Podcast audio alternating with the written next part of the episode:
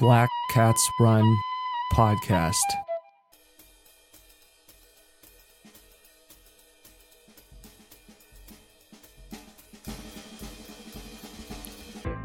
I'm Tristan Black Ingersoll. This is Black Cats Run. Deus Ex Machina, Part 3. At the end of the last episode in this series, we said that we would be talking about what do we do if these models don't work for us, if we're not the high responder. In this episode, we are going to explore what that might mean and what the implications of that could be for us in terms of our strategy to improve and our approach to self regard. If you enjoy this or other episodes, you can check us out on Instagram at Black Cats Run. That's also where we make all of the relevant visuals that sometimes are referred to in these episodes available. Let's get into today's episode.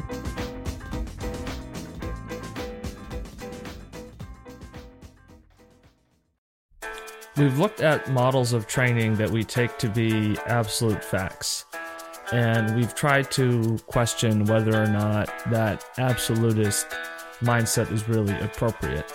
But I think it's probably important to articulate a little bit about how sort of exploited our tendency to be willing to look at these certain things as absolute might be. If you look at a lot of the stuff that's marketed to us, uh, training systems, um, training interventions, like things that you think people would recognize as fundamentally absurd. Like, oh, you know, put this mouthpiece in and you'll increase your FTP, right? Or increase your whatever the flavor of the month training thing is. Um, you know, that's what's pushed towards us.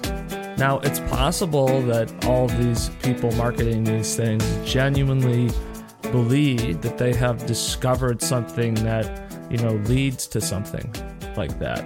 It could be the case. Um, but it doesn't change the fact that, you know, in aggregate, it's still functionally a scam. You know, maybe they believe in their own scam, but from an outcome standpoint, they're still scamming people and they just happen to maybe also be scamming themselves.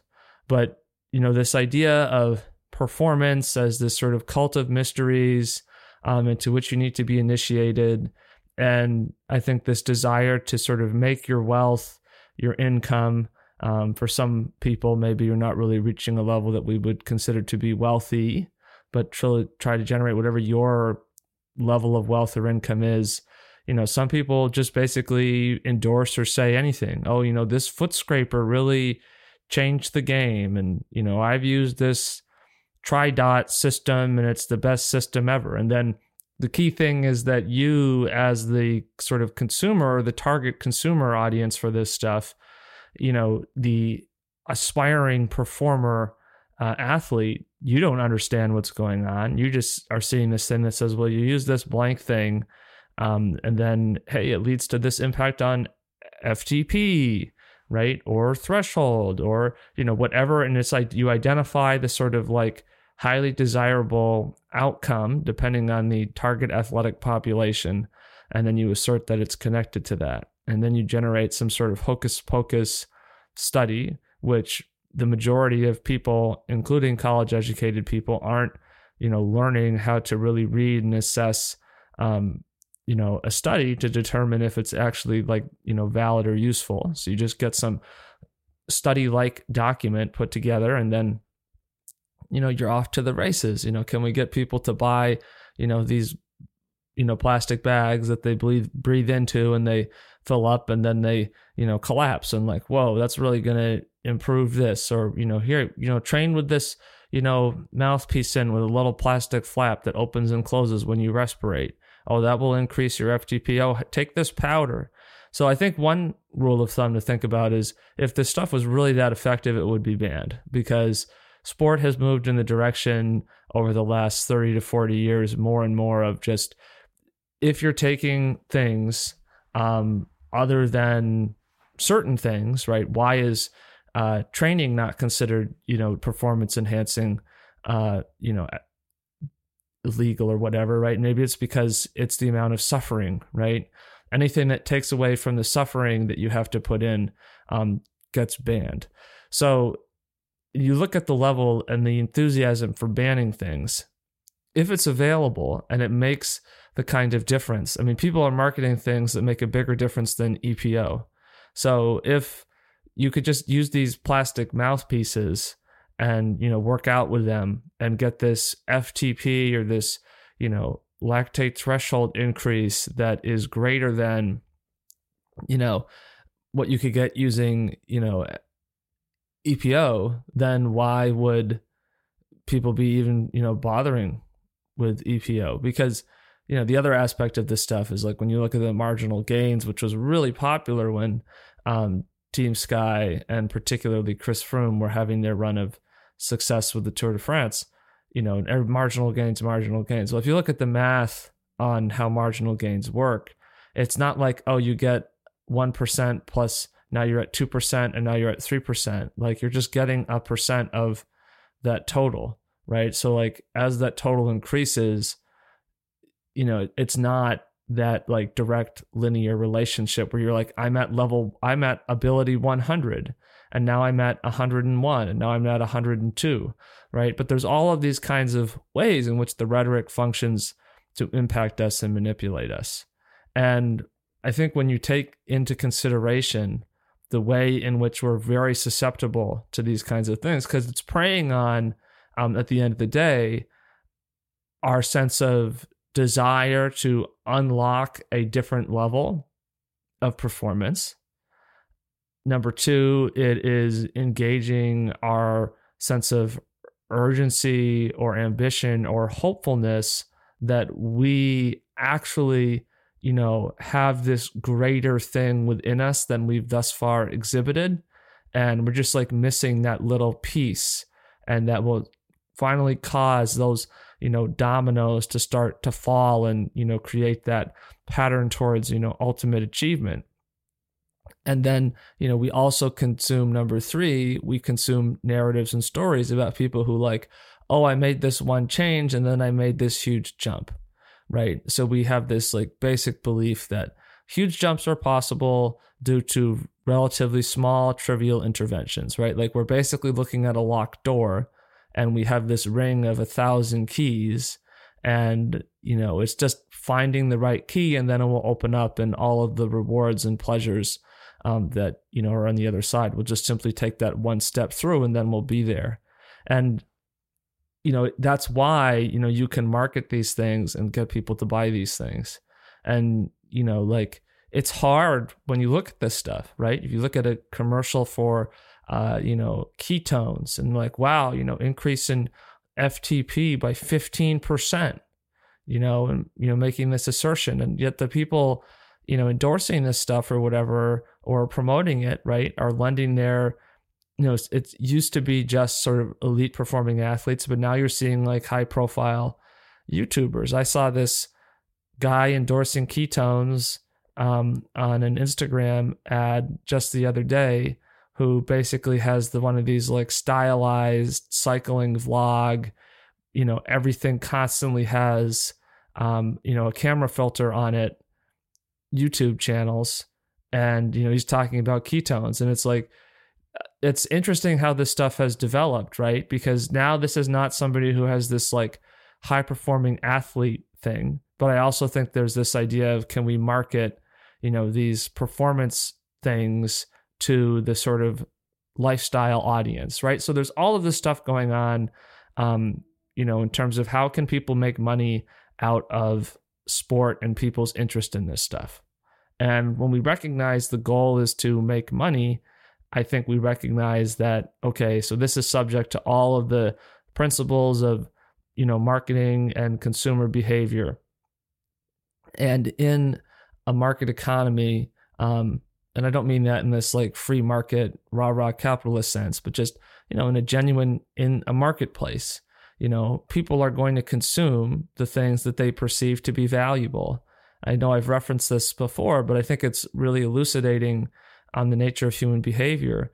Like, you know, if you just start a line that doesn't go anywhere, people will just get in it. You know, we have this capacity to sort of follow things that we don't actually understand.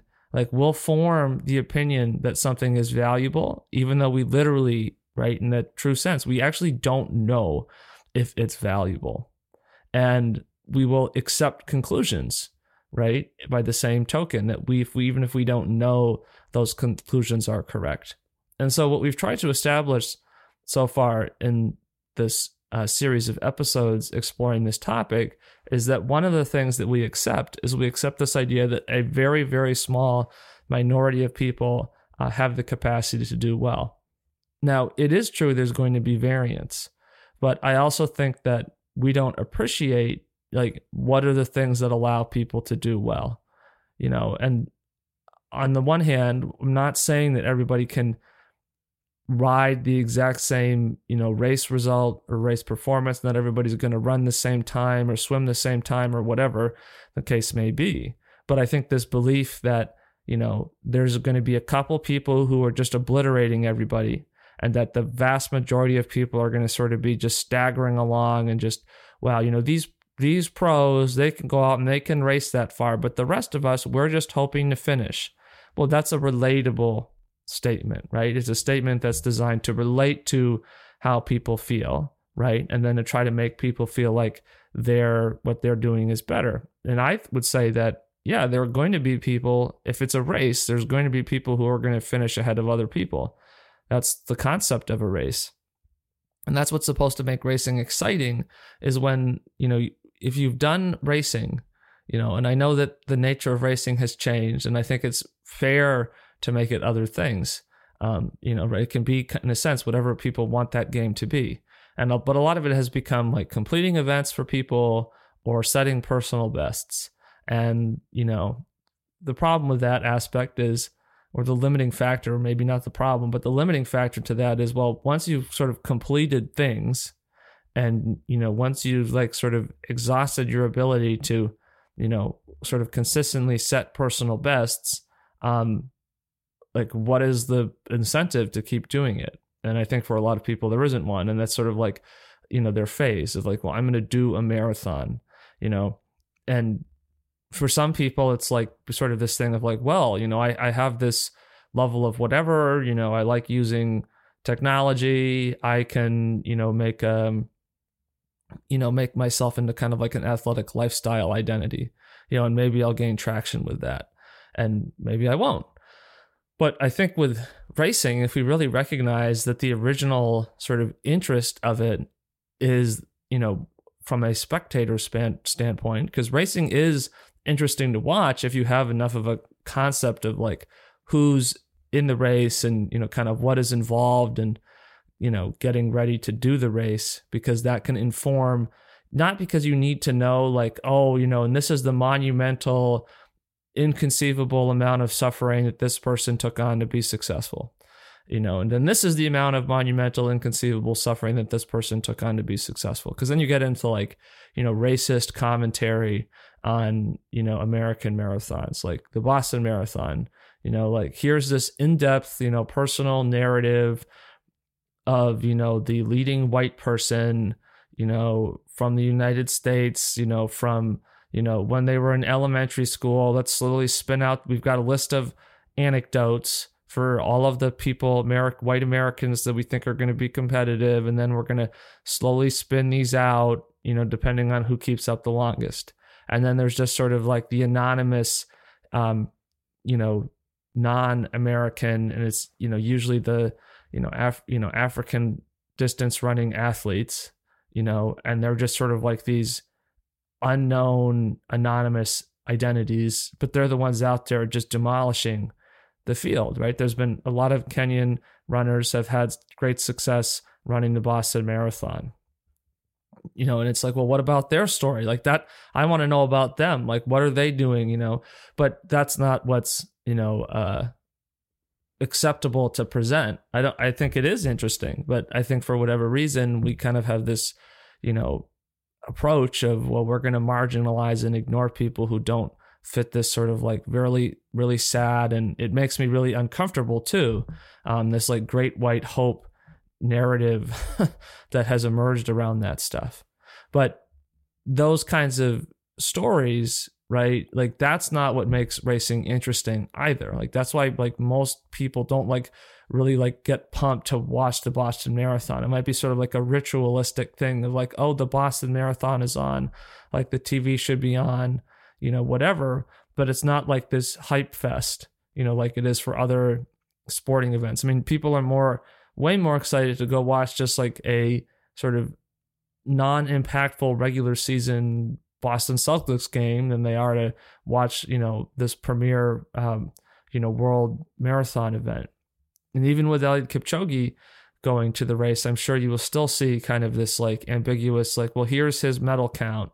And now let's, you know, give these meaningful personal anecdotes. I mean, obviously, honestly, the personal anecdotes are sort of cringy, but we're going to give these meaningful personal anecdotes about these like American athletes because that's what we need to talk about. And you know, even though this athlete has only ever run 208, you know, if it's let's talk about the men's race, right? He's only ever run 208, and Eliud Kipchoge has run, you know, two hours, and like this is there. There's no way that this American athlete is going to do battle with Eliud Kipchoge, right? But we're, we got to shift this narrative around that. And I think that all of this stuff redirects us from the actual value of racing, which is like looking at, you know, people sort of like challenging each other and the sort of unknown question of like who's going to win and how are they going to make that happen. By extension of this, as a competitor or participant in a race, I think one of the things that's become more and more overlooked is like just like racing people, you know, finding somebody. And it, the best part is you really don't have to be at the front of the race to have this experience. You know, you will water tends to find its own level. So we kind of going to find yourselves around people of a similar capacity. And that, you know, sort of the excitement or engagement of, you know, battling it out with somebody, you know, and and and trying to go a little bit faster than other people, right? See if you can run away with them, but not going so fast that you have to slow down and then they end up beating you. I think that that is like the most repeatable, reliable experience you know, of going out and like that's playing the game. And for a lot of people, it's like the fixation with winning that competition. And that can certainly be fun. Um, but it's just like, I think really the in- excitement is just like being in that where it's like, oh, it's possible that I could, you know, win or like I'm going to be here, you know, and even if it's somebody who, you know, you have this phenomena where you go to like even area you know, short distance, you know, running road races. You know, you start to see the same people and you kind of tend to be around those people and you'll find that you have races where you might really beat somebody consistently for a few races and then you go up and they might suddenly blow your doors off and you know that sort of becomes also interesting and I think engaging. And that's where it doesn't really matter what race you're finishing, and it doesn't really matter what place you're finishing, and it doesn't matter even what your time is, but going out and having that sort of elevating, kind of exciting, um, competitive experience, I think is what is meaningful. So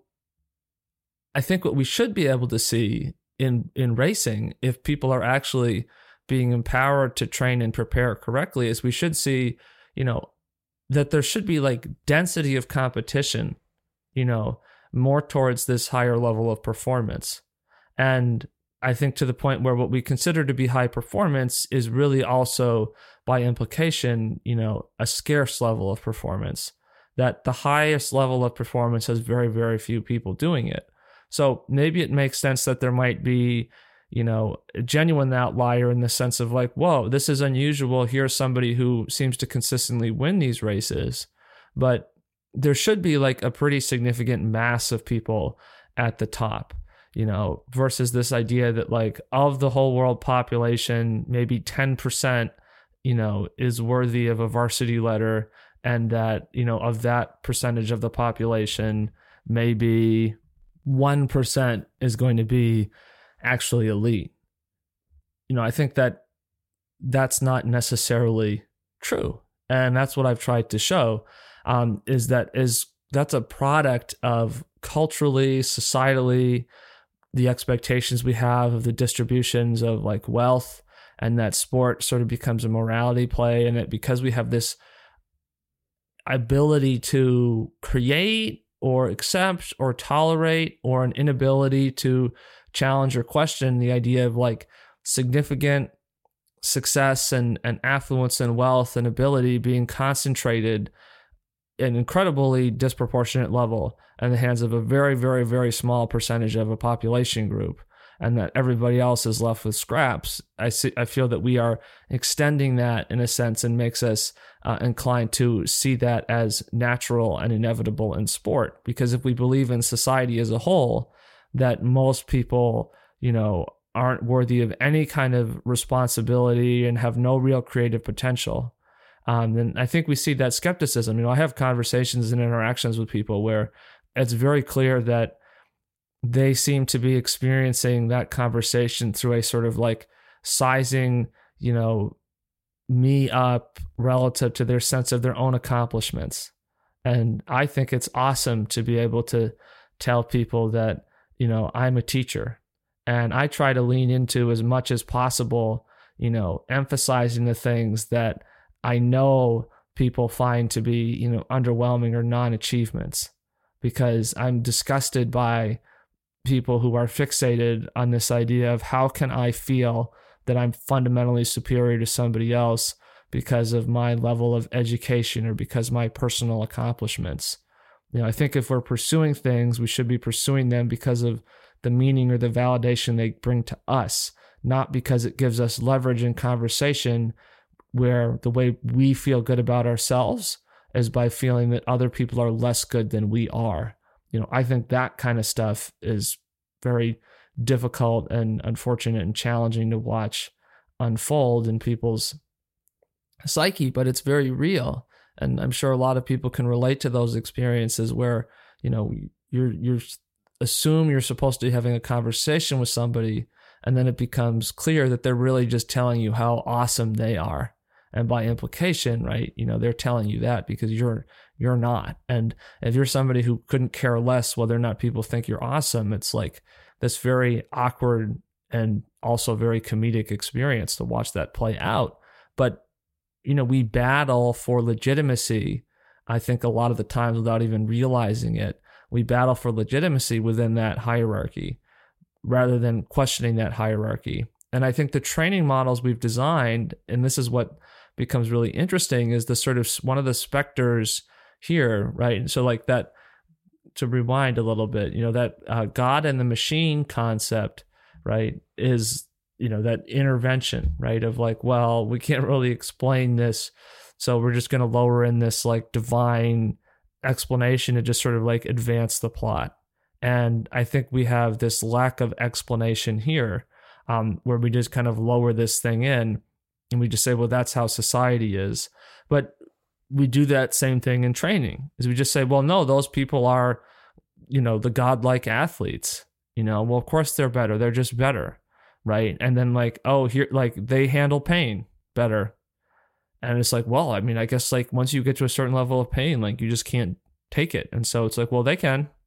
And that's kind of like a total cop out, right? Because, you know, people don't have this inherent capacity to handle more pain. You know, the whatever sport you identify with as an athlete or a spectator or both, uh, you need to, or I would encourage you to think like, to what extent do you believe that those people do better because they're just ascending and, you know, I don't know, like if the average person can handle 50 pain points, that these Olympic or national championship caliber people are handling a thousand pain points or 10,000 pain points. I think that's not true. I think the body's ability to handle stress is relative to its, you know, physical capacity to perform work. and that if you exceed that like you know the idea that if you take an olympic athlete and you just start ripping out their fingernails that they're just like not going to know right and you also think about you know in a very general you know pop culture sense right?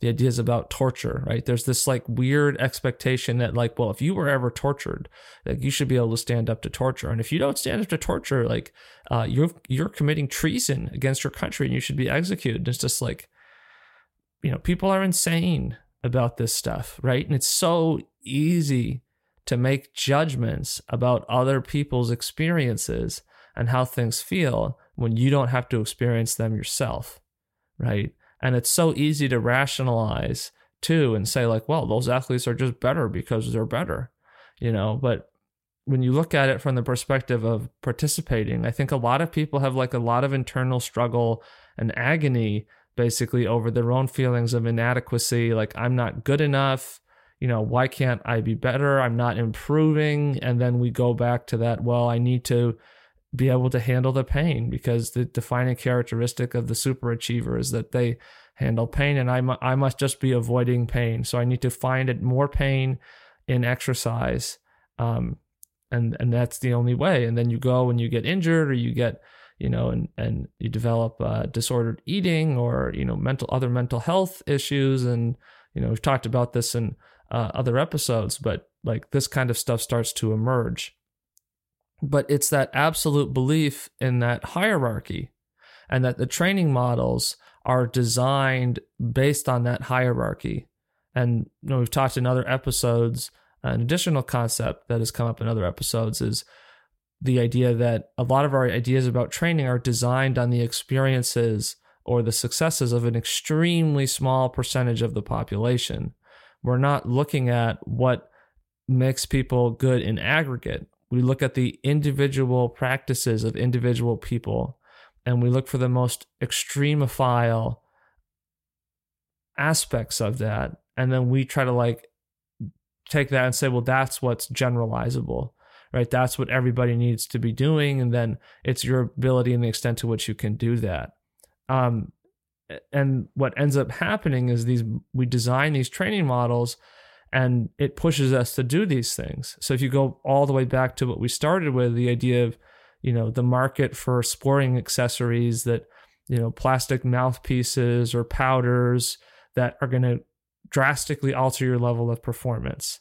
So we're willing to consume that stuff because like we just don't understand what's going on. And if you really have a level of understanding you're going to look you look at that stuff and you're like this is insane. Like this is this whole snake oil con artistry thing. It's like the catholic church selling indulgences to people in the medieval period you know in european history of like oh well here you can get out of you know purgatory or get out of hell for x thousands of years if you you know you buy this thing and i mean it's a very similar concept and people are susceptible to that you know? I mean people used to think that cigarettes were good for them. Like people are we're capable as people of being of believing anything. And when you recognize that though when you recognize that our ability to believe anything is like very much profound and deeply rooted and embedded in our psychological makeup as human beings i think that actually empowers you because you can start to be more skeptical. Think about the Strava fitness and freshness model. You know, some of you might never have paid attention to that, but if you have a subscription to Strava, and I have a subscription to Strava because in general, I think Strava is awesome. I think it just adds a lot to doing athletics. Um, you know, the ability to like see what other people are doing is is huge because 95, 99% of these sports, these endurance sports are what you do in, in preparation. And so having that sense of that, you know, it makes you feel like you're a part of a bigger thing, even if you have to train by yourself some of the time or maybe all of the time. So I like Strava. You know, I pay for Strava because of that. But there's some features you get on Strava um, if you do that that way. So one of those do that that way, right? What do I mean? If you're paying whatever it is, X number of dollars a year um, to have the subscription, and one of those features is uh, you you can access your fitness and freshness graph. So I do a combination of right running, riding, and then a little bit of lifting. You know, and for me as a long term endurance athlete, you know, to me, it feels like a lot of lifting. But for people who really focus on strength training, I'm sure it's kind of a joke. It's all relative.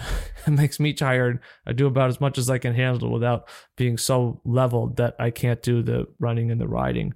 But so those things in theory, right? Those are the inputs I'm putting into this. And from this, and you know, these, you know, perceived relative exertion, perceived exertion inputs, power, you know, Strava supposedly is telling you what your fitness um, is. And it's and then it will tell you what your level of fatigue is and it'll tell you what your form is. And then, you know, this, oh well, you can figure out if you're improving and blah blah blah. And it's very easy to manipulate this graph. Okay. You can manipulate the graph and show huge gains. Now, in general, the graph does respond well to increasing your volume. Okay. If you do a ton more activity, it will probably start to go up.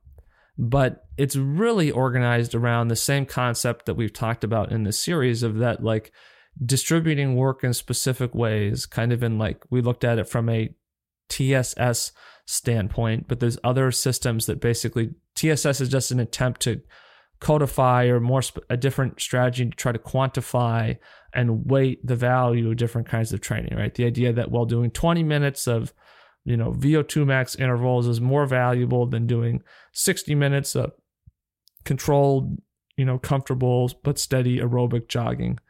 And that's a perception, right, that people have. And then they reinforce that perception by designing a training model around that. And something like the fitness and freshness graph, and you see other things that try to tell you your level of fitness. Now, that sells to people, okay? That sells to people because it's highly appealing to have something that tells you that you're getting better. We like praise. We like to be told that we're competent and we like to be told we're becoming more competent. So there's going to be a behavioral demand, a behavioral inclination to seek this stuff out.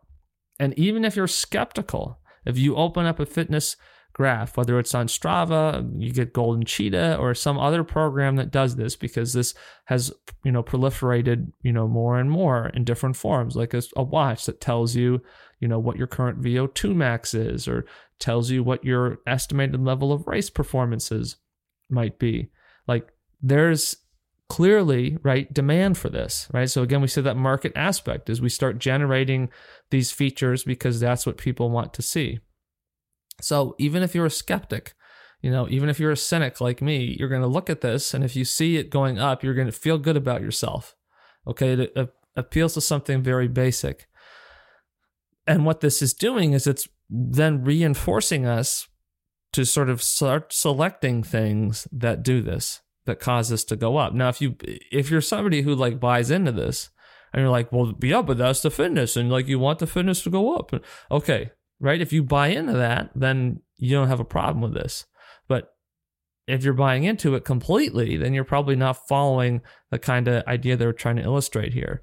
So if I look at my fitness and freshness graph, and I'm just going to set it to uh, cycling only, and if I go um, over the last three months, so if I go, go all the way back to three months ago uh, in December,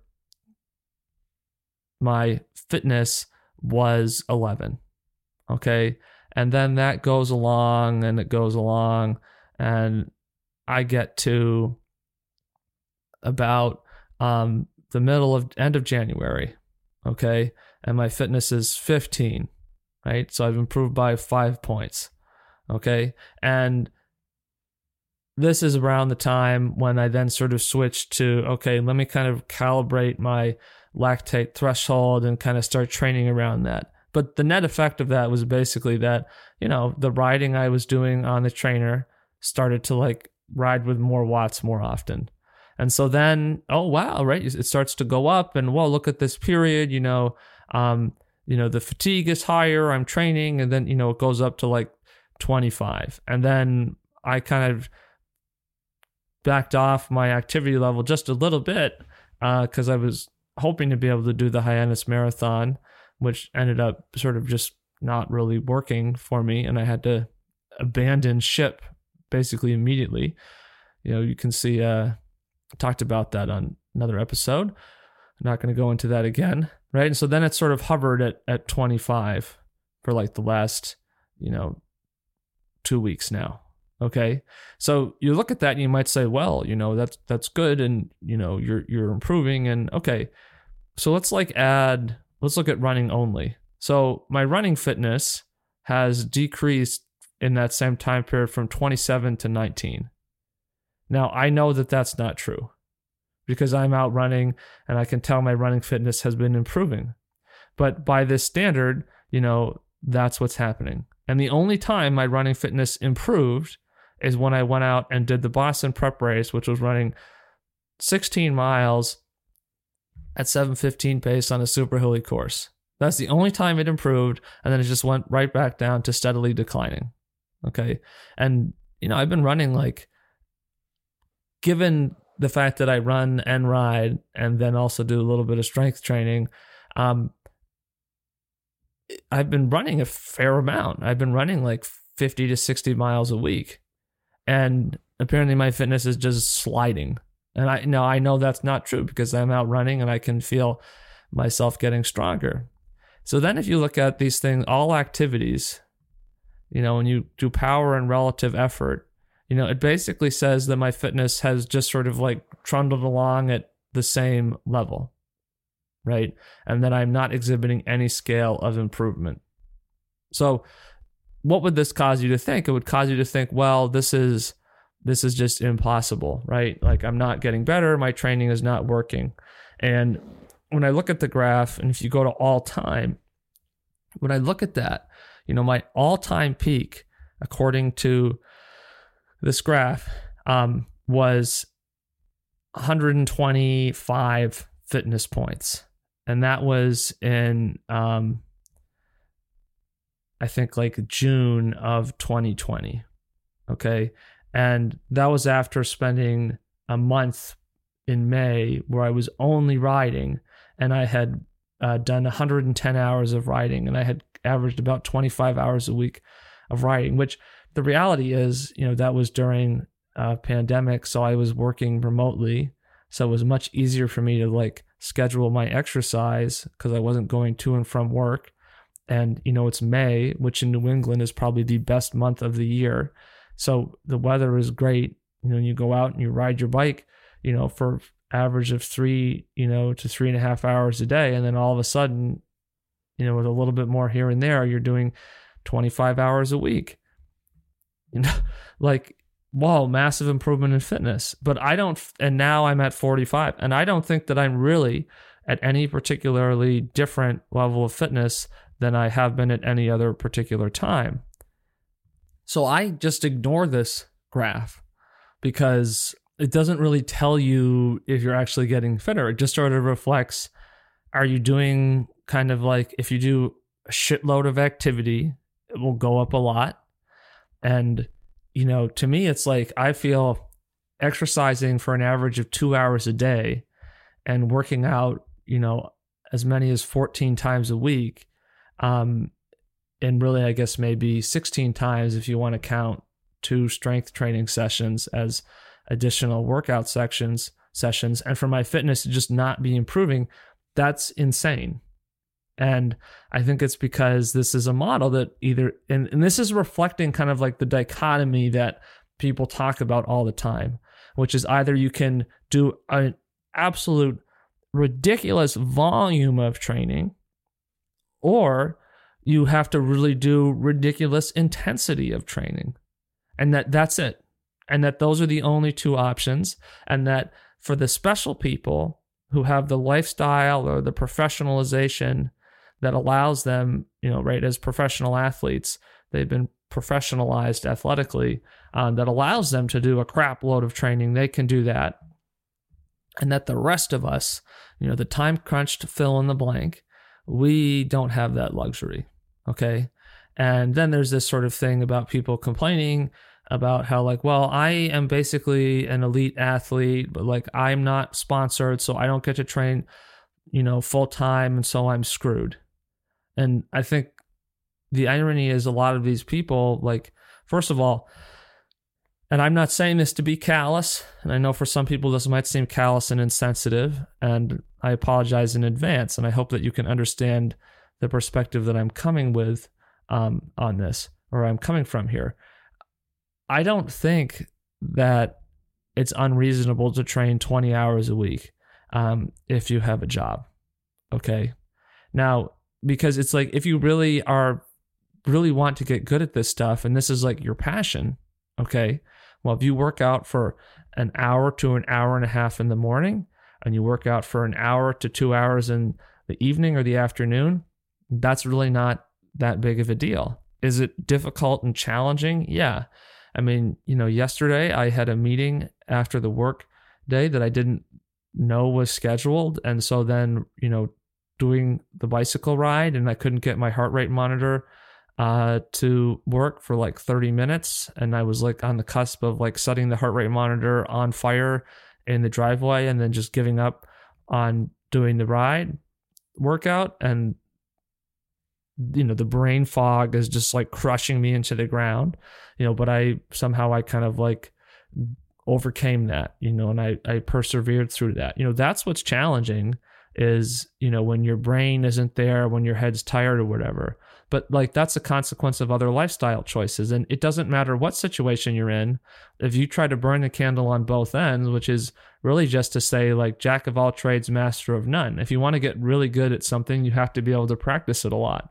But if you don't sleep a lot or you know you want to just go out drinking all the time you know with your buddies then that's going to be a limiting factor and that's just the way it is. And I think people then look at that and say, well, that's like a moral judgment. Like I should be able to go out and, you know, live my lifestyle. You should be able to go out and live your lifestyle. But like your your body, your physiology doesn't like know that there's some sort of a like um you know social like access to leisure cultural issue going on where it's like oh well we need to have access to to leisure time activities to live a lifestyle of modern, you know, um, cultural affluence. So I guess we should be more responsive to a lower level of training. Like that's not how that works. Um, but so right when you're looking at this though, at the same time, from the idea of well, I have to either do an insane amount of volume or I have to do something that is just like incredibly exhaustive, then those become very exclusive. And I find personally that I don't have a problem pursuing my interests um, outside of exercise. I feel very satisfied in that domain. And it doesn't mean that I have an infinite amount of time for everything, but I don't feel that I'm in this position where I'm totally screwed. Um, you know, I acknowledge that the counterpoint here is I can't say that, oh, I run, I've qualified for the Olympic marathon trials, or I can't say that, you know, I was an All American in the 1500. And, and I can't, or I can't say that, well, you know, I raced on a UCI Continental team in Europe for three years. Like I don't, I can't make those statements, and I know that those kinds of things are really important to people in terms of whether or not you're going to actually think that somebody has anything useful to say. Um, and I think that you know, again, though, we have to say, is it the endorsement of the individual, or is it the like ideas and information and evidence that is being discussed, and that like the purpose here isn't to like um, tell people what to think, but it's to like give people fuel for their own thinking. So this idea though, right, of I have to choose between like quitting my job and training all the time versus I have to do like these really precisely organized high intensity intervals in order to try to get the equivalent benefit. And there's, you know, and that's where it's interesting because there's a lot of attempts to research and try to validate that you can accomplish in 30 minutes what you know people think they need 2 hours to accomplish. And the reality is that's just never going to be the case you know because it is true that what makes us good is doing a lot but it's doing um it's really practicing something over a long period of time.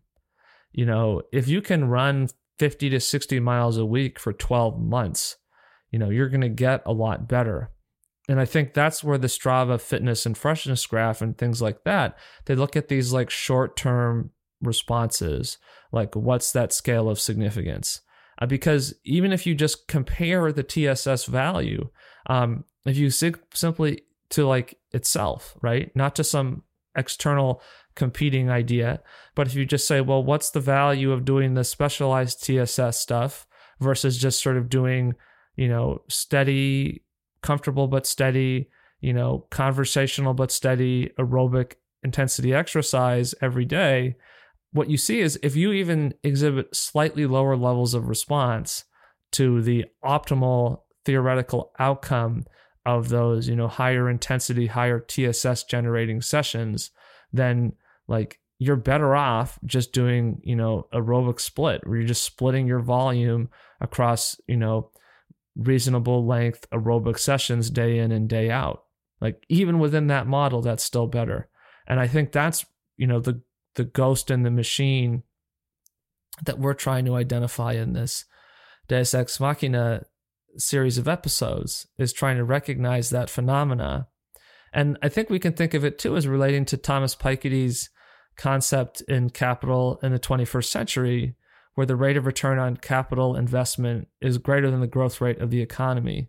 And I think that is, you know, one of the sort of explanatory factors for um, economic inequality. But I think that, again, like if we say that sport sort of parlays our notions of the distribution of achievement from society into sport in general, like we're inclined to accept that, well, of course, only a couple people are going to be good at this. And that's not a reflection of the training, that's a reflection of other people's deficiency as human beings um, to sort of get good at things. But what we also see, right, if we further extend that, is that over time the gaps become greater and greater because of the inequality in that system. And that's what we see in training is that the idea that only a few people, right, can succeed causes us to say that only a few examples are worth considering.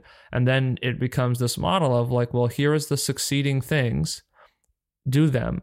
Well, if you're taking things that only work for a few people, then you're probably going to be likely to find that you're only ever going to have a few people who are going to improve. And so, you know, then over the scale of physical activity over 10 years or 20 years or a lifetime, you're going to see like these increasingly divergent things. And when we look at a society and we complain about how our society seems to be growing in levels of, you know, you know, being unhealthy and whatever, um, and you know, there's a lot of questions about obesity, and I'm not an expert on obesity. I don't claim to be, but I do think it's interesting that um, our ideas about what is physical activity and what does it mean to be active and you know our our active lifestyles have changed um, to more of these kinds of like well the activities you do are you go places where you just eat and drink constantly and it's less so going places i mean even you go i mean alcohol right makes people fat as hell okay if you drink a lot you're probably going to gain a lot of weight and that's just an absolute fact. And I know people don't want to engage with that understanding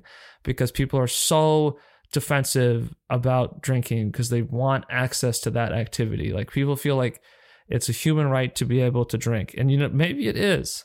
But like why can't people look at it and just be like, "Oh, what are like the actual effects on me?" Oh, when I drink a lot, I actually kind of feel gross, you know, and it changes my mood and not necessarily for the better. And if I drink a lot, you know, I don't really sleep that well. And, you know, then I re- basically sort of just sort of socially stagger from one drinking opportunity to the next. And is that right? We don't really reflect on whether or not that's what is like really making us feel good. We just kind of pursue that. And I'll be honest, I don't do that. Um, I'm not a pro, like, you know, trying saying bring back prohibition, but I just don't really drink alcohol um, because I just don't really have interest in it.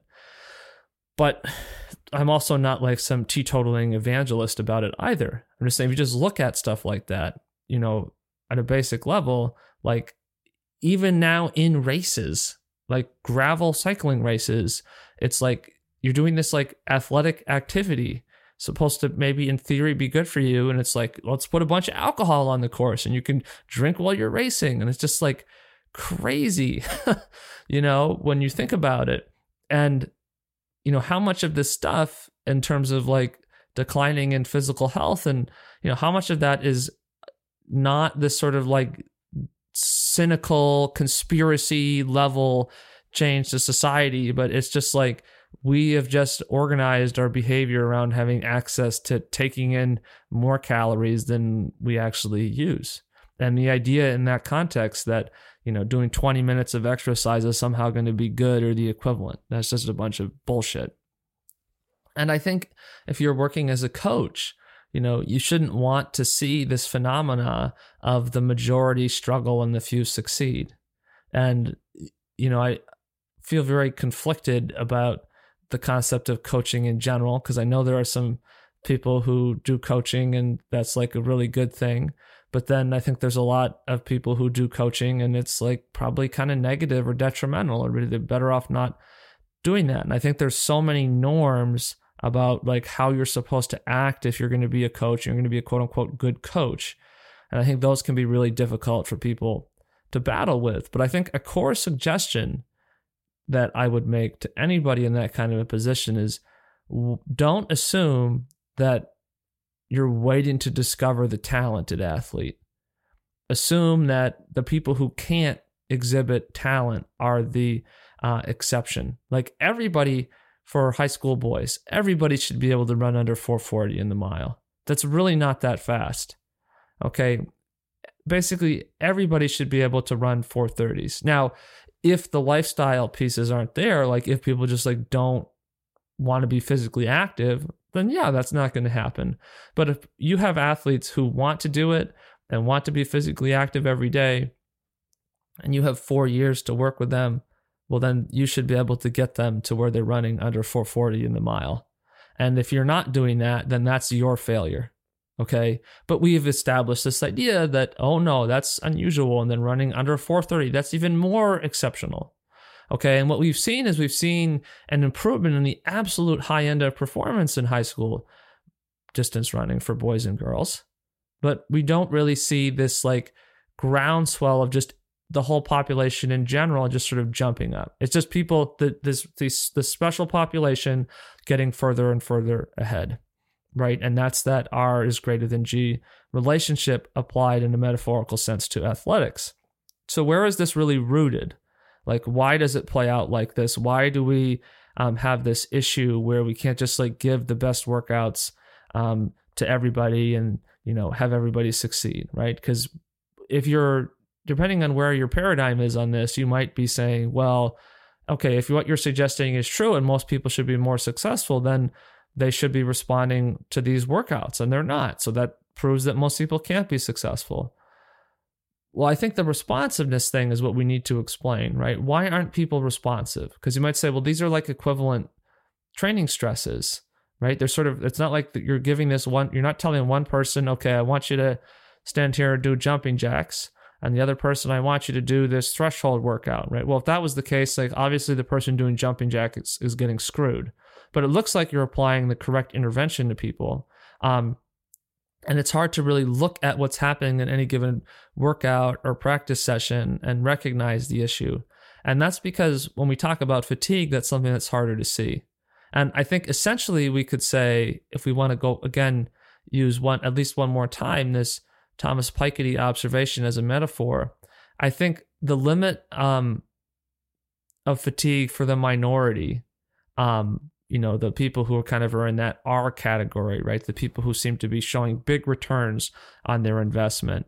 Um, the the limit of fatigue is less than what the majority experiences, and what I'm trying to describe by that, I guess, is that there's a small group of people who don't seem to have as high a level of fatigue response to training. Now, one example of this could be that maybe just like when they arrive at practice to start this athletic experience that they have a higher lactate threshold maybe right? If we want to use something more physiologically specific to explain this. And so when you assign them to run everybody to run six times the 800 or you want people to do five three minute efforts on the bike or whatever it is right? Some sort of standardized training session, the person with the higher lactate threshold isn't going to get as fatigued because they're just not working as hard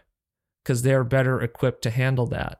And so the person who doesn't work as hard is going to be the person who's going to improve. And that's really interesting because our whole paradigm is usually based around the idea that the person who works the hardest is going to do that. Well, the person who's going the fastest, right, is the person who's producing the most work right? Because to go faster, you need to produce more work, right? That's just the physics of the matter. But that's not necessarily the person who is working the hardest subjectively. Like when we say work hard, we mean pain and suffering.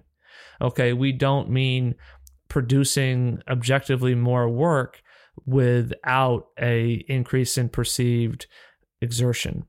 Okay, we mean pain and suffering. So what this means then is the group of people who and then like most people are getting really fatigued from that session. And so then you have you come back to the next session. And some people will have kind of cleared through their fatigue and some people won't have. And so the people who never really clear through the fatigue just sort of get increasingly tired. And i've been in that position but i also would suggest i think most people have been in that position. Because most people don't find situations with training whether it's self-directed or whether it's um, working with somebody else to plan their training most people don't find themselves in positions where they have this stuff balanced. So, and I'll give an example here in a moment. Um, but like what this means is if we think about it as like a math problem of like how are how much fatigue right are different people experiencing and then training based around that because that's pointing us towards their proximal development um, proximal zone of development, which in turn is really basically saying, like, hey, you know what? When you work at such levels beyond or below lactate threshold, like you start to see different fatigue responses. And so, really, we can't go too far beyond that individual's lactate threshold because they have too much fatigue to really improve and get better. And when we think about that as a math problem, it's very obvious. But when we think about it as an extension of our social and cultural values of hierarchy, and then we add into that our propensity to basically be suckers for things that sort of fit our notion of like the secret sauce is out there and we just have to uncork that baby and you know put it all over you know whatever we're serving up to ourselves and then we're going to get better like we see you know that limiter really kick in. And i think that you know that's why the system works for some and not others and why more specifically why it works for a few and not most. And you know i think it then becomes very true as a consequence of this to say different athletes experience different levels of responsiveness as a consequent uh, consequence of fatigue right? That must be true. Um, and I think this is partly given by your capacity to engage with the work and preparation. So, what might this look like kind of more specifically? So, I like the idea of train to train to race. And this is something my dad has said many times um, over the years, but you have to train to train to race.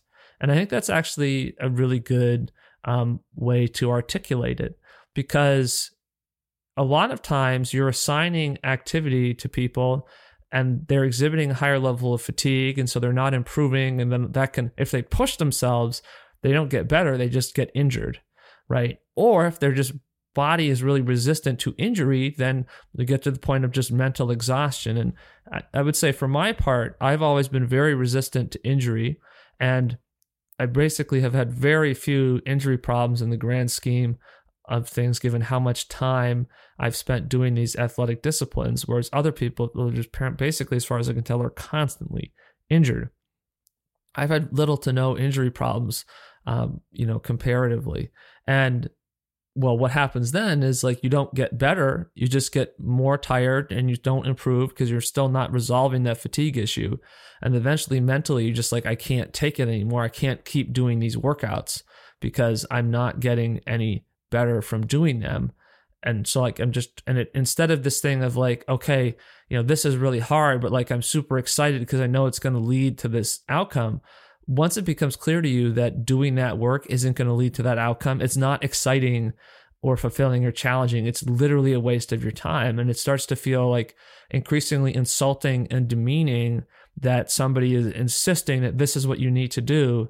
And it's just like bro this is not what I need to do because this is literally not working. Like I literally go out and am laying a fat egg every time I race. And how can you not perceive that? And how can you not you know recognize that this isn't working. But if you're in the paradigm of you have to go out and suffer and pay those dues in pain and blood and sweat that's the only way that you're going to see this stuff as being successful.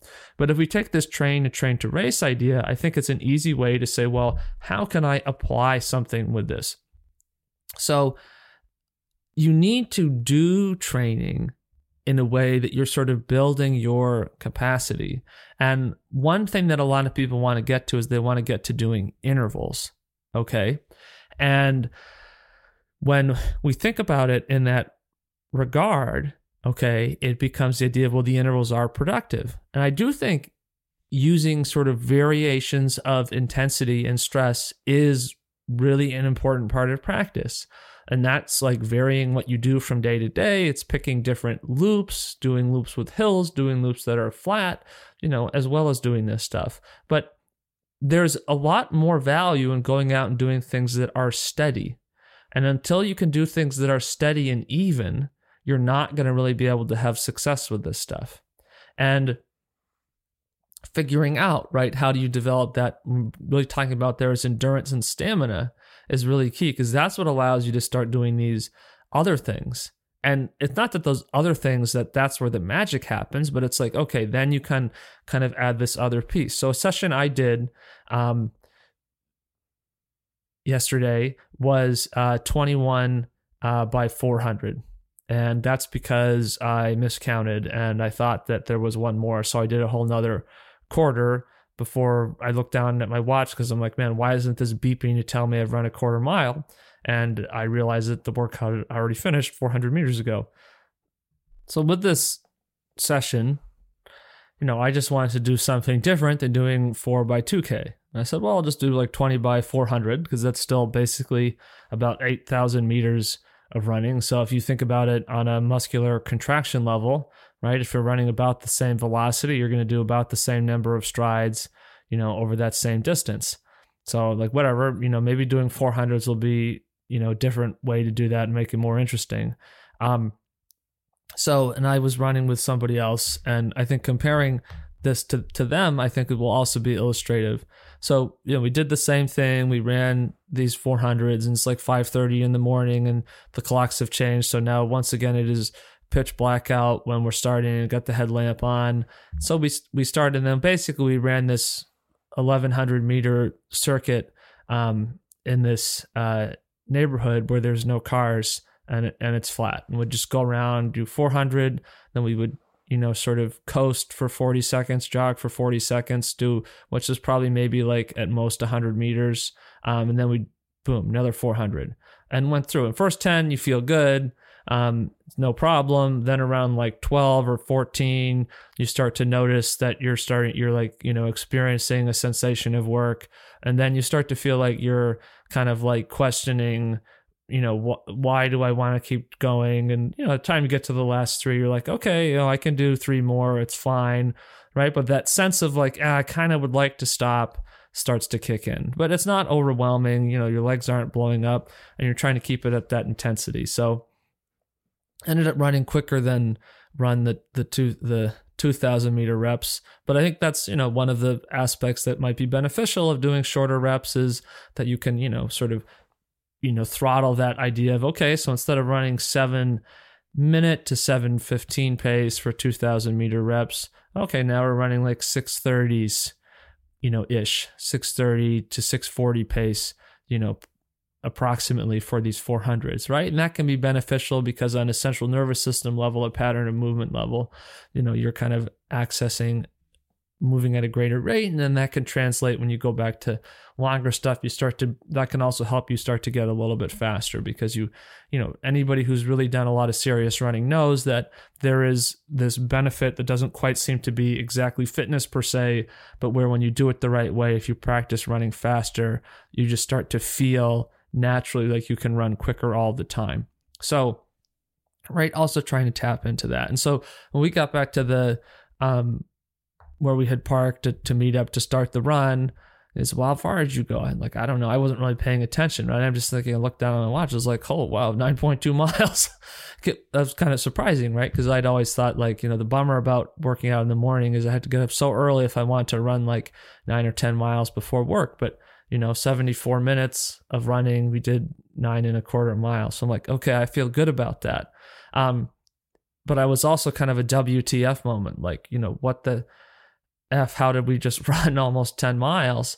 And, but that's a good moment to be surprised, right? I wasn't doing something to impress myself. I didn't set out to do something to impress myself. And if anything, as I was doing the 400s, I was like, well, these really aren't that great, you know, but like, I guess it's better than, you know, what I could have done in the past, right? And accepting like kind of you're at where you're at and you're trying to progress.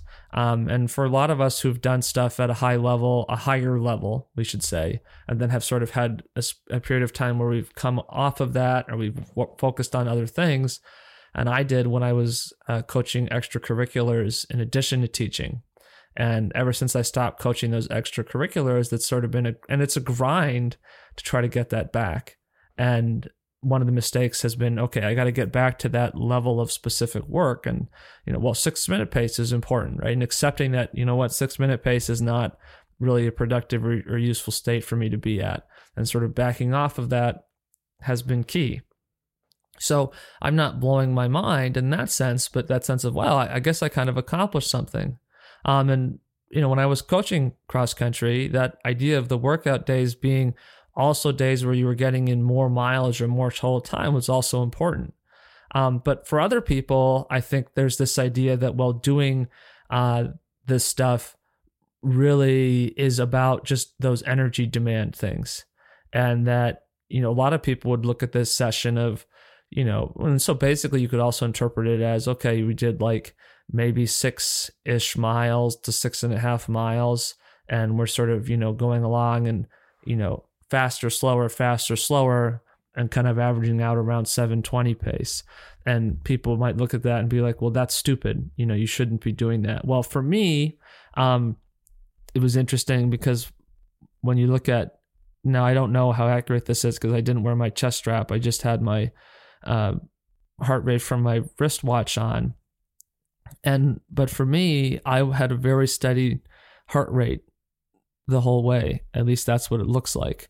So, you know, if we assume that's true, and I guess it doesn't matter because for the purpose of the example, it's still illustrative. Like, um, it looked like my heart rate just sort of stayed even the whole time. And that, you know, during the rest intervals, it wasn't really going down. Now, I'm not confident that that's true because the wrist watch thing doesn't really seem to be very responsive or very effective. But if we just compare this, a guy I worked out with, um, he had a really nice looking uh, sawtooth heart rate graph where I think he had his chest strap on for this. And, you know, there would be, you know, it would, at, by the end of the rep, heart rate would be up, you know, around, you know, 157 to 160.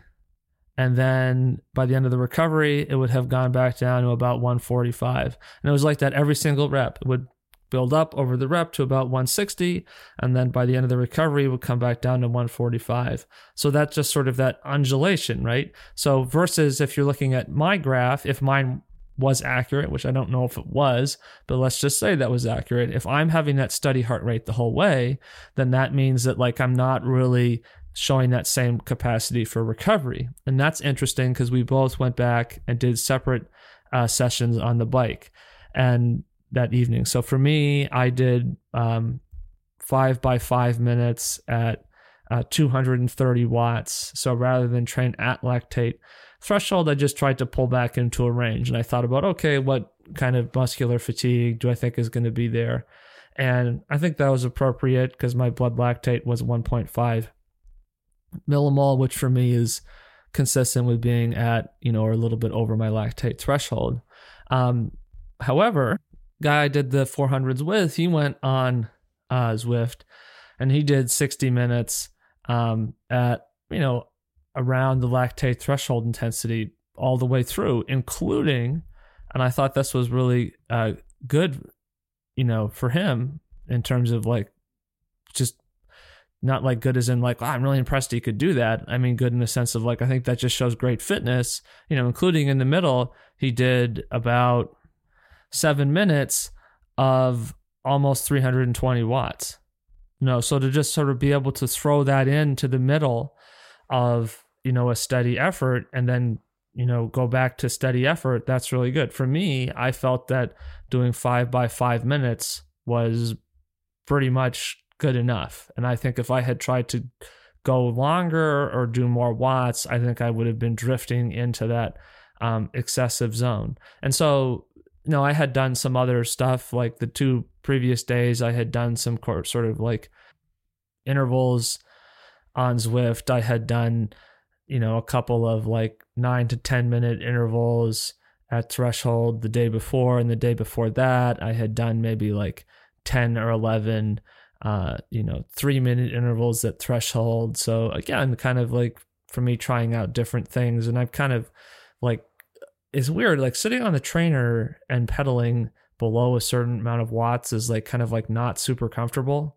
Um, but if you have do more watts, it actually feels better. But then it's the dilemma of like, well, you don't want to like start just stacking on fatigue because you have this like minimum level of exertion. So I try to use the intervals to be like, well, I can do more riding, but then I need to like be taking breaks. So I'm not just like making myself so tired that I'm screwing up my training in general. But so this kind of approach shows that like for two different people, right, you have a different fatigue response. And, you know, one explanation here or one sort of observation here could be that, you know, if my heart rate wasn't really dropping in the recoveries, then that could be because like you know i had a little bit more fatigue going into the 400s session because of doing things the previous two days. I'm doing those intervals the previous two days on the trainer. And that when i got to the afternoon right i had that fatigue. And so five by five minutes you know in the lactate threshold intensity was appropriate right? But versus for somebody else if they're having that heart rate come down nicely in between every rep in that 40 second recovery jog, then you know, for them to be able to go out in the afternoon, well, then that's probably means that they're ex- accumulating less fatigue. So I think you can kind of see that modeled here. But we're also seeing that, like, you know, we had done a bunch of sessions of 4 by 2K um, prior to doing these 400s. Now, the goal wasn't really to progress to the 400s per se. And I don't think it's a progression. I just think it's like something different. But at the same time, I think the capacity to engage in that is a product of, you know, these other things. So that, like, by doing that one aspect and working at seven minute pace, 655, 710 pace, whatever that zone of uh, speed is on any given morning, when we've done that session, you know, that's something that changes or develops over time, right? Fine. And then, you know, you can kind of feel that start to increase. And that's irrespective of what uh, the fitness and freshness graph says. Because the fitness graph doesn't really say I'm getting any fitter. But I think doing the, you know, nine mile run with those six six miles of 400, you know, faster, 100 meter coasting, um, I think that that was like a big improvement and you know in the going in the right direction with that stuff and i compare this to doing like in college uh doing 8 times 400 and 64 with 60 second rest where it's like that was the only thing that was really accomplished that day. You know and that was it. And that there was like the warming up and you know maybe cooling down but it was like the only thing that was considered to be valuable were those 864 second efforts. So then it's like when you think about that from a practice standpoint, you practice for eight minutes, you know, eight to nine minutes that day. And then the best part about that is that was followed by going out on the weekend on the meet on Saturday and staggering to a 444 or a 447 or a 448 mile or something in that range. It's not like I was practicing a tempo that I could actually do. You know, I was just doing the get squeezing the most juice out of myself that I could possibly produce to do, I'm setting a you know the workout isn't a workout. It's just this like test right? It's its own race. Of you know for me to go out and do those quarters in 64 you know was a performance. And then i had no- nothing in the tank to perform with at the actual race. And then you don't look at that critically and examine that because the mindset isn't that okay training is something that like is a part of this like multi-step process and evolution of activities to race and i had mentioned uh, the example of sam uh, long's workout that he had posted on youtube prior to going to the clash miami. And then i was like oh i want to kind of see what was their reaction to this. And he had talked about that just not feeling off and just not feeling like as strong or as powerful. And, you know, I don't know enough information, have enough information to know if this is true, but I think it was interesting to hear that reflection because that would sort of be consistent with the idea of like over extending um, in the workout, right? Or you're going from training to straining, right? Instead of putting, making deposits, you know, doing that 511, that rep at 511 pace at the end, you know, right? Was that making a withdrawal? And then he goes to the race and he, he doesn't and he notices that it doesn't he doesn't feel as strong or as powerful or as comfortable as he usually does. And i think an extremophile version of that would be the kinds of track workouts that a lot of middle distance runners do around the united states and high school and college programs every year.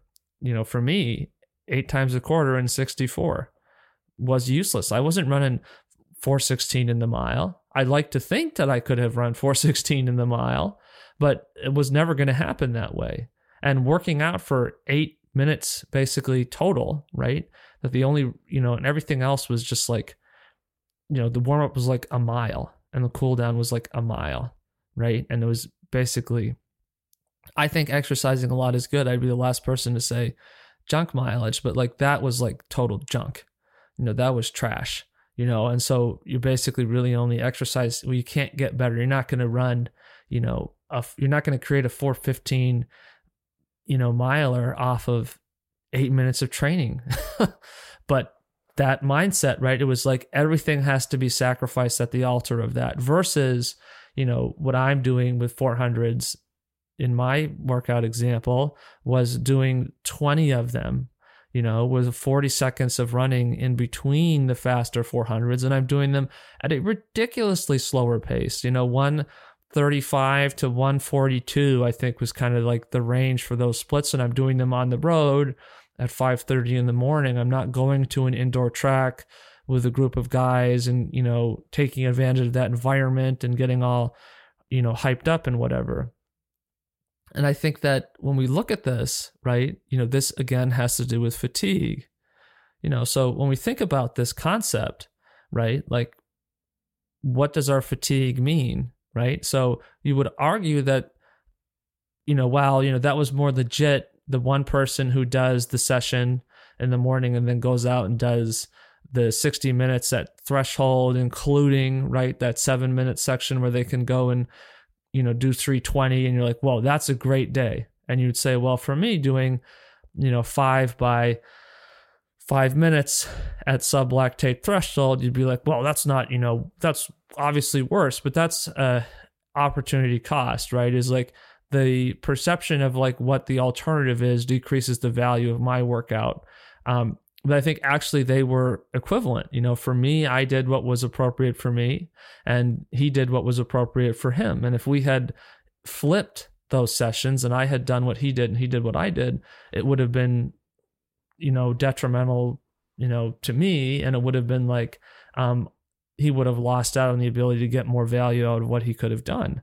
Right. But so recognizing what's your fatigue is hard because that means you have to have that capacity to say internally, be self referencing and say, what's really correct or beneficial for me to be doing here?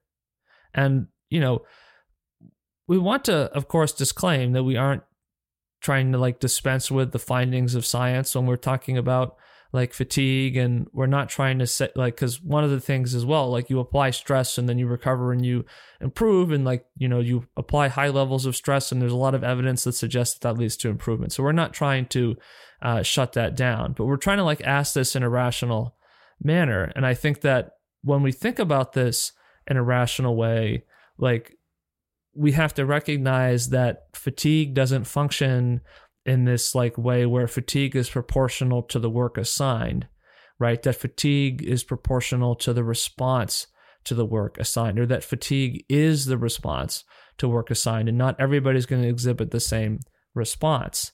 And there's like different models of fatigue out there.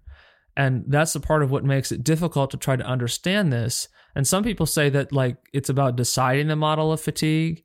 Um, and you know, Steve Magness's book, The Science of Running, which a buddy of mine sent uh, me a couple years ago, and and I had I read and I thought was really thought provoking in a lot of ways. But one of those ways was thinking about different models of fatigue. And so when I think now about concepts of fatigue, I mean that could be cardiovascular anaerobic fatigue, it could be energy supply, energy depletion fatigue, neuromuscular fatigue, muscle trauma fatigue, biomechanical fatigue, thermoregulatory fatigue, psychological motivational fatigue, uh, central governor theory model of fatigue, and that it's probably that fatigue is multifaceted, that there's multiple things that can be fatiguing out at any one time.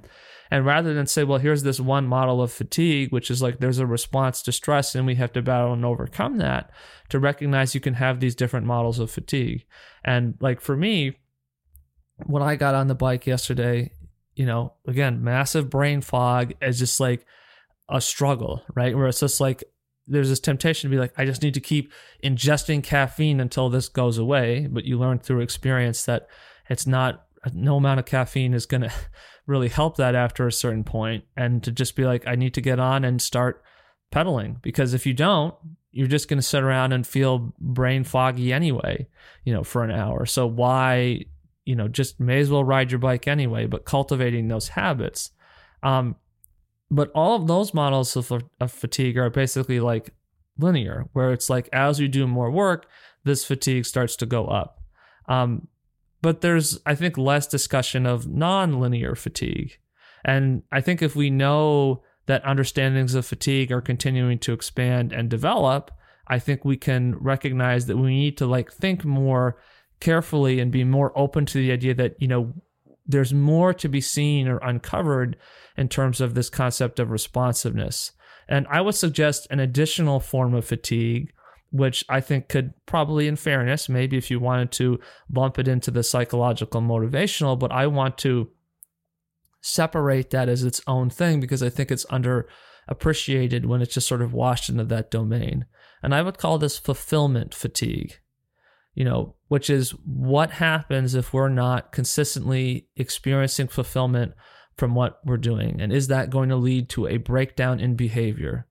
You know, I could run 8 by 464. But I eventually lost the ability to do that. It's not that I physically lost the ability to do that. I just like wasn't going to do it anymore. And, you know, the first kind of signs and symptoms of that were when I would try to talk to the coaches and be like, I just don't think this is working. Like, I feel like I need to do different workouts. Um, but there really wasn't flexibility around that. And I don't necessarily like blame the coaches. I think that it's really difficult when you're in this thing and you have like the information that suggests it works and then you have the milieu around you which is saying probably basically saying well this guy who's talking to you he's just not good and that's just kind of how it is and you know what are you going to do you're not going to like tell well i mean hopefully i mean i know some people would because they're assholes but you know the people that where the coaches at Bates when I was there were extremely, you know, nice people and, and upstanding, you know, people. And I feel very fortunate to have had, you know, such quality individuals, you know, give their time and energy to that program and to, to us as athletes. Um, they weren't going to tell me that they just thought I was a scrub, but I think that that was sort of probably uh, the impression or the explanation for that. And like, if we're not being consistently fulfilled, though, right, that's going to lead to a breakdown in behavior. And breakdown in behavior sounds like a lack of personal responsibility, but for me, it's just like, why am I doing this? Like, and you start to suspect that, like, I think even if it's just sort of on a unconscious level of like, well, this is is this the reason why I'm not doing well? And the distinction here is that motivation, I would say, sort of like a pre-activity thing. It like empowers you to do the activity, whereas fulfillment is post activity. And if we aren't feeling good about our training, in other words, I think we're more likely to feel fatigue. And that's an interesting concept because we think of fatigue as being this like absolute thing, but ultimately, fatigue is something that we perceive, right? It is a subjectively experienced thing. And even if aspects of fatigue can be like physically and physiologically identified and quantified, like for example, when my fatigue is higher, and if I want to work out at lactate threshold, I can do that. I'm just not going to be doing as uh, much wattage. I'm not going to be doing the same running pace. But if you have this different concept of like, okay, pushing whatever, like you could probably go out and do something like that. But I think for me, if I had tried to do, again, what my buddy did um, for his bike session, my blood lactate would have been like closer to three, which for me is way out of bounds of what I want to be accomplishing. And I think that if we don't experience like fulfillment from what we're doing, that that's going to start to change the opportunity cost, where it's like, I'm doing this workout, you know, in that college context, I'm doing this workout. And every time I do this workout, I go out and I suck at the meat, right? So this is not making you feel good. Um, or like you know why do bad grades predict more bad grades is it because you recognize the student's ability or is it because you know, when you tell somebody they're a failure again and again and again, that it increases the likelihood of failure. And I think we do this all the time in education, where we say, oh, well, you know, you give people the failing grade and that should motivate them to work harder, right? And so, like, the athlete, if the athlete fails, that should motivate them to work harder. But I think that what the athlete or the student is learning is that they're a failure or that they can't do well. And so, you know, that means something is happening in their process, right? And it could be the case that doing eight 400s and 64 could be a really beneficial workout. You know, if you also went out and ran five miles first and you got up in the morning and you ran six miles in the morning and then you did those in that context and, you know, they were under control and you didn't feel like you were sprinting the whole way. And like there's a context in which eight 400s and 64 is really good.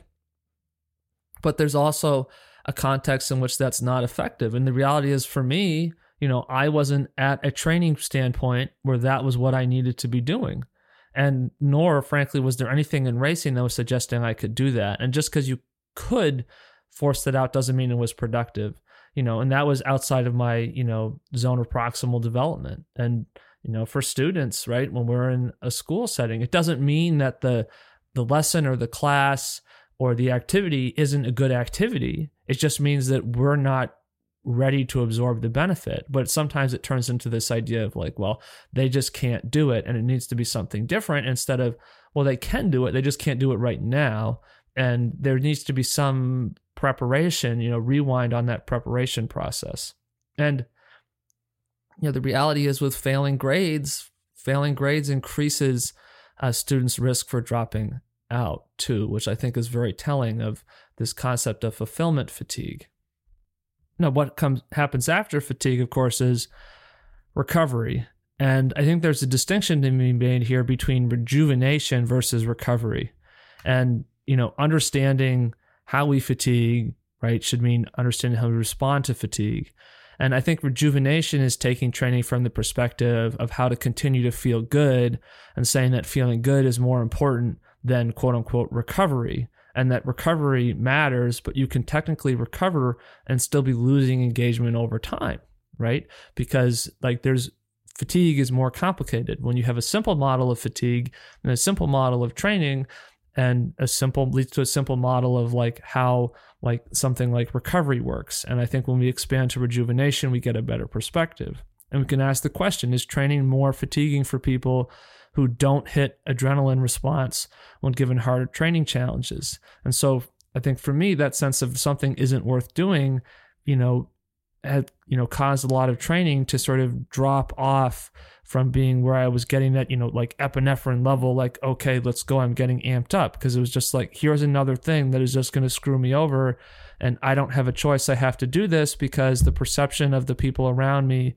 is that I suck at this stuff and it doesn't really matter what I do and you know the issue is that I'm just not going hard enough in these sessions. And if I would just do the session the right way, I would get better. Right. And, and you're trapped in that bubble. And, you know, a great example of people who have really good intentions, you know, good intentions aren't any insulation against negative outcomes. And I think in the long run, uh, being in that, you know, adrenal state could probably have its downsides, but the sort of the paradox maybe of this is that in the short run, like the adrenal response is helping to create the illusion um, or maybe uh, the practical perception of recovery having been achieved. And that's a, a, part of like fulfillment, right? When you feel like you're recovering um, and you're feeling strong again after, you know, making yourself tired, that's fulfillment. And, you know, so then like, what if you're adrenal to some kinds of training and not others, right? So if you perceive certain things to be valuable and certain things not to be valuable, that has a huge impact on how you're going to engage with it. And I think we're sort of using, to be fair, adrenaline, epinephrine as sort of a placeholder for maybe any number of other neurochemical, hormonal uh, level things that are happening around the response to training, right? Like maybe in fairness, um, you know, due to a lack of more specific knowledge on this at this point, right? And kind of referring to this. So, is it good or bad though to stimulate this adrenaline response? You can find some bullshit on the internet about adrenal fatigue. Um, it's kind of like you know one of the other scams that I've started to notice recently is this idea of like magical potions that you can drink in the morning like you know powders or mixes that will allow you to immediately get up and feel awake and alert and it's like the reason why people feel like that is because they don't go to bed early enough. And then they like drink lots of coffee and then they wake up and they like kind of have a headache and they want to be asleep because they're still tired. Like that's why you don't feel good. And we have a social cultural model that tells us we have to get up at certain times because everything is run on factory lines of bells and schedules and stuff like that. But you know what does this sort of really do right? So one of the things that we're seeing here, I think, in terms of reasonable conclusions, is that adrenaline, epinephrine, um, right, is induced from sort of that fight or flight response, and that it's a neurotransmitter. Uh, cortisol, though, is another thing that's coming up here. Um, you know, as a response to stress, and cortisol, um, if it's elevated for long periods of time, um, can lead to muscle wasting. Um, cortisol can also prevent inflammation. People can get an injection, an, an injection of cortisol, cortisol shots. You maybe have heard of this. Um, there are, you know, short-term, long-term effects of this, and the short-term effects tend to be better, and the long-term effects tend to be worse. Unlike adrenaline, cortisol is a hormone, and um, it's also released in response to stress, just like epinephrine is, adrenaline is. And one of the things that's interesting about cortisol, uh, to me anecdotally, is that um, it seems to boost short term memory. And it's interesting because people will have really clear memories of specific workouts or specific races. You know, I still do. And people remember their splits and they remember all of this stuff and they remember it pretty accurately. And you know, but other things, you know, if you exercise every day, you're only really remembering a small portion of that. So is it the case that these things that are more um, adrenal are also therefore more, uh, you know, cortisolic?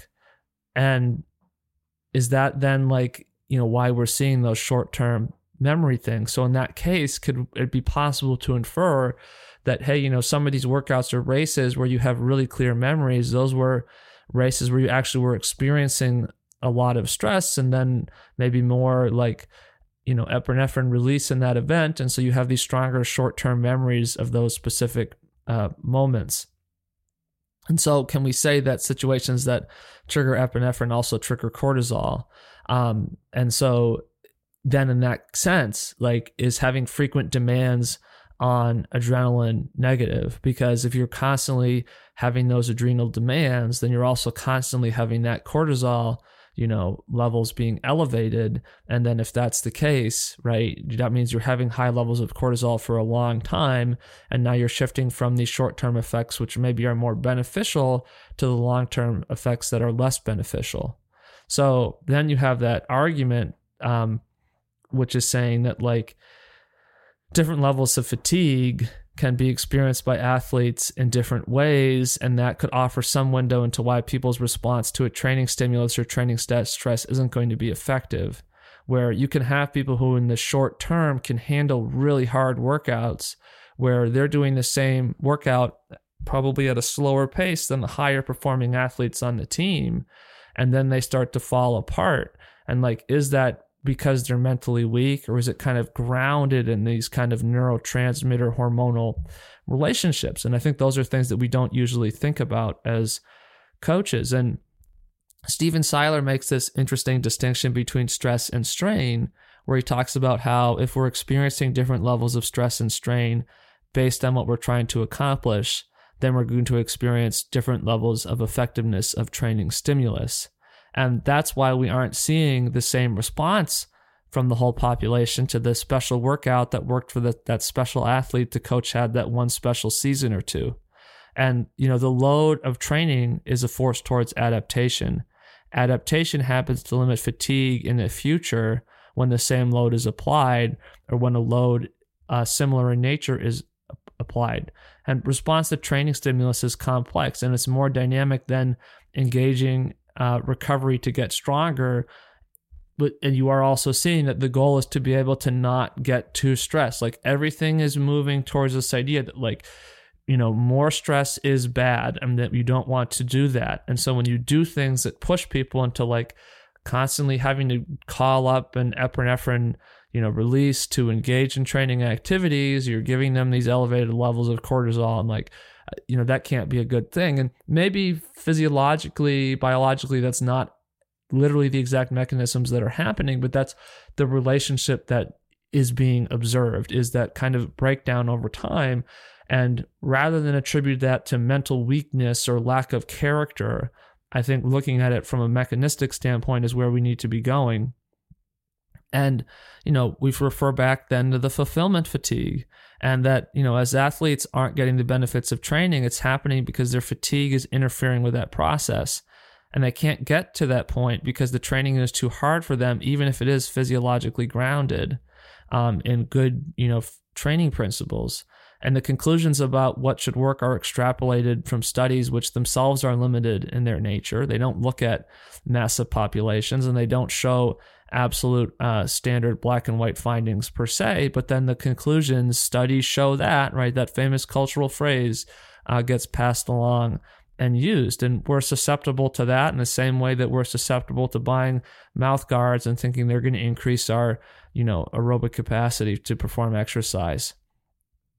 So, can we change the fatigue response to training? Is that where we should be thinking? And I think, yeah, we certainly need to make that adjustment. And the way we're going to do that is has to be by changing the training.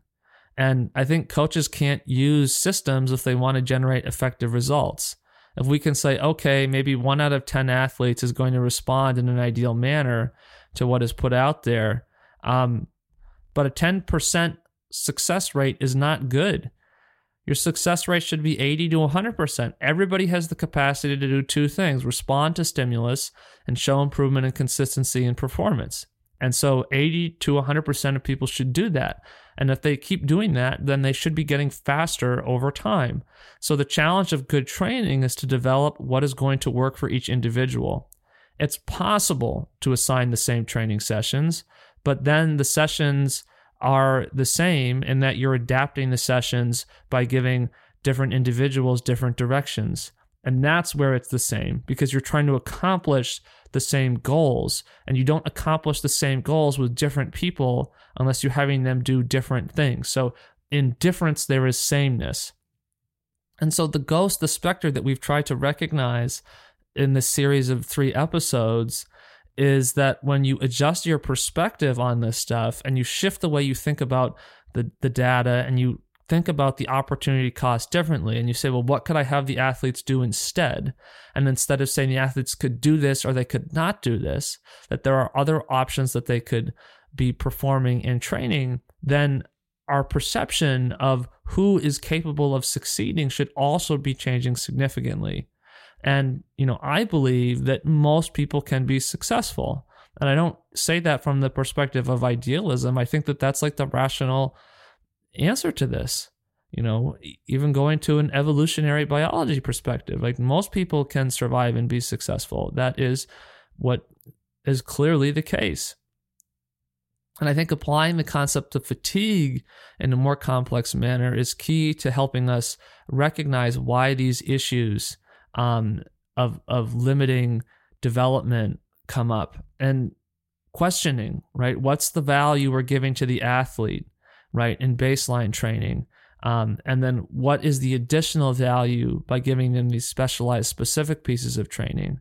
And you really need to experiment when you're designing training from what is the, that aerobic split, that baseline level, and then experiment up from that and that if you're turning things into we've now only worked out for eight minutes today because we got so fixated on these doing repeat 400s as fast as we can that we're sacrificing everything else at that altar. You know you've sort of i think lost your way um, through the wilderness. Definition of an outlier okay? Being a noun here a person or system situated away or detached from the main body or system. Okay, so this idea of looking at the outlier performers, like it is the term, right? Still means what it means. Okay, like as a concept, right? Things that are detached from the main body or system don't represent the main body or system. That's what the concept means. And so, this idea that it is innovative or brilliant to look at things that don't represent and then reach the conclusions about what needs to be done, well, that's not the principle of the outlier. And I think that we're failing to recognize that the real outlier phenomena is that it's the majority of people who are have been pushed into this inversion of outlierdom where it creates this illusion that you know we need to become those outlier people but that really like the trend of improvement is something that the majority of people should be experiencing. And the different responses to fatigue, which are preventing that from happening, are not a sign of a lack of talent or individual ability. They're a sign of mismanaged coaching practice or mismanaged training practice. And we need to manage fatigue to keep athletes in the state where they're going to be able to get enough stress that they're able to adapt. In other words, people need to feel good. And this is where I think the Arthur Lydiard quote, champions are everywhere, can be taken with a much more shrewd and insightful consideration of our potential as people than it might usually seem. Most people can be a lot faster than they think. Thanks for listening to today's episode of Black Cats Run. This concludes our three part series Deus Ex Machina, where we've tried to explore a different perspective on achievers, non achievers, and what the possibility for success is in the population of athletes writ large. If you've enjoyed this or other episodes, you can check us out on Instagram at Black Cats Run. Upcoming episodes in the future include going more into lactate threshold training strategies and also if recovery is even a real phenomena at all. We'll catch you next time.